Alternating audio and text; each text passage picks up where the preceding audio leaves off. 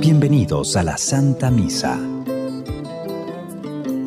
Jesucristo nuestro Salvador ha vencido la muerte y ha hecho resplandecer la vida por medio del Evangelio.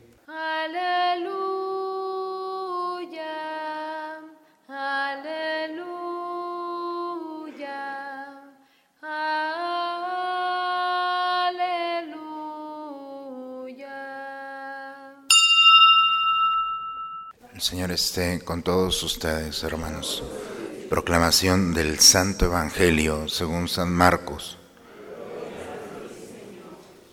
En aquel tiempo uno de los escribas se acercó a Jesús y le preguntó, ¿cuál es el primero de todos los mandamientos? Jesús le respondió, el primero es, escucha Israel, el Señor nuestro Dios es el único Señor. Amarás al Señor tu Dios con todo tu corazón, con toda tu alma, con toda tu mente y con todas tus fuerzas. El segundo es este, amarás a tu prójimo como a ti mismo. No hay ningún mandamiento mayor que estos.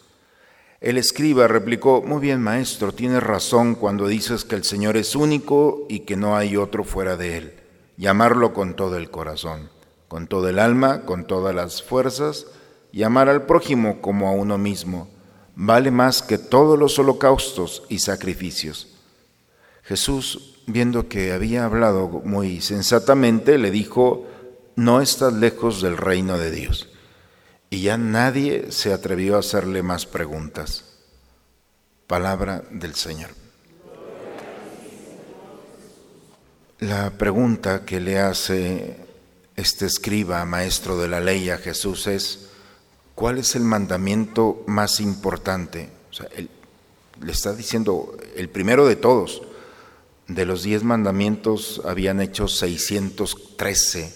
Era un mundo de leyes que ellos tenían. Y le dice, ¿cuál es el primero? Y Jesús no inventa el mandamiento. Se va al Antiguo Testamento, Deuteronomio capítulo 6. Y este, esta es la oración que todos los judíos hacen tres veces al día es el testamento de Moisés. Y no es solamente eh, el Señor nuestro Dios, se le llama el Shema Israel, escucha Israel. El Señor tu Dios es el único Señor. Y esto es lo que está de fondo.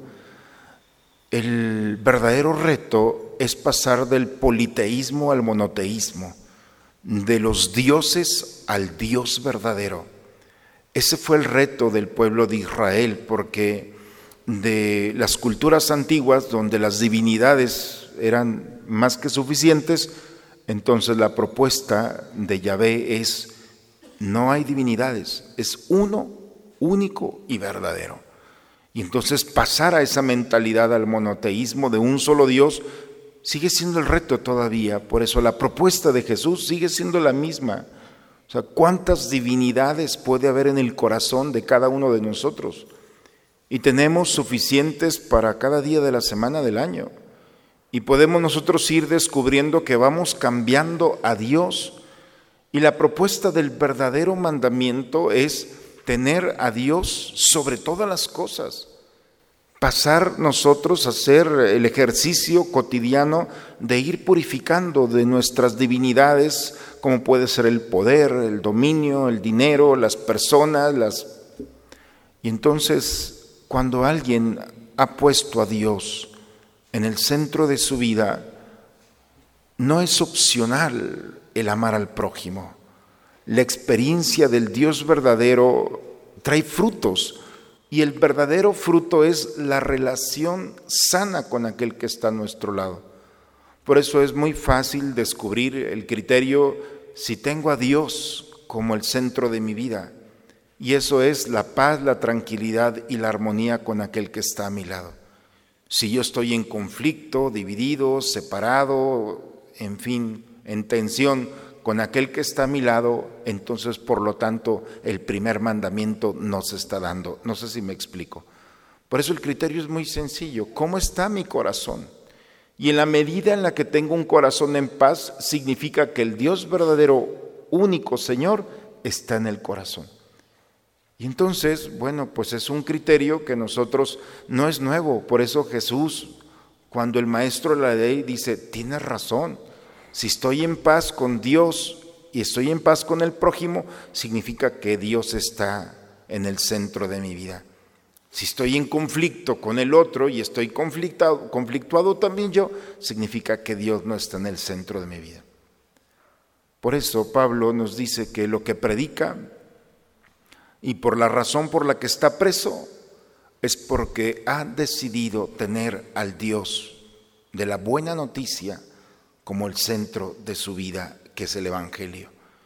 Y si por este Evangelio, dice Pablo, estoy preso, el preso soy yo, no la palabra. A mí me podrán encadenar, pero el Dios verdadero jamás. Y el Dios verdadero es el que permite vivir la libertad aún con las posibles esclavitudes de este mundo.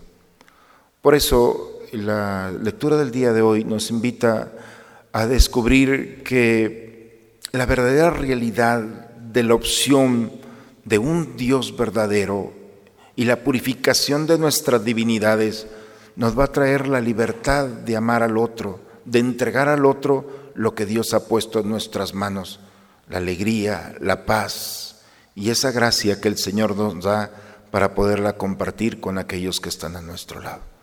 En el nombre del Padre, del Hijo y del Espíritu Santo. Este es el Cordero de Dios que quita el pecado del mundo. Dichosos nosotros los invitados a la cena del Señor.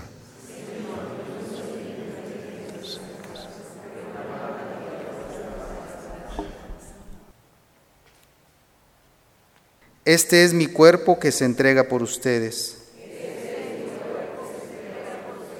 Este cáliz es la nueva alianza que se sella con mi sangre, dice el Señor.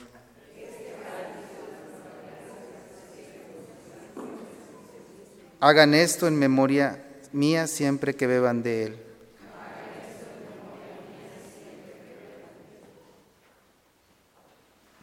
Por la participación de este sacrificio que tu Hijo nos mandó ofrecer en conmemoración suya, te rogamos, Señor, unidos a Él, seamos una oblación perenne, Él que vive y reina por los siglos de los siglos.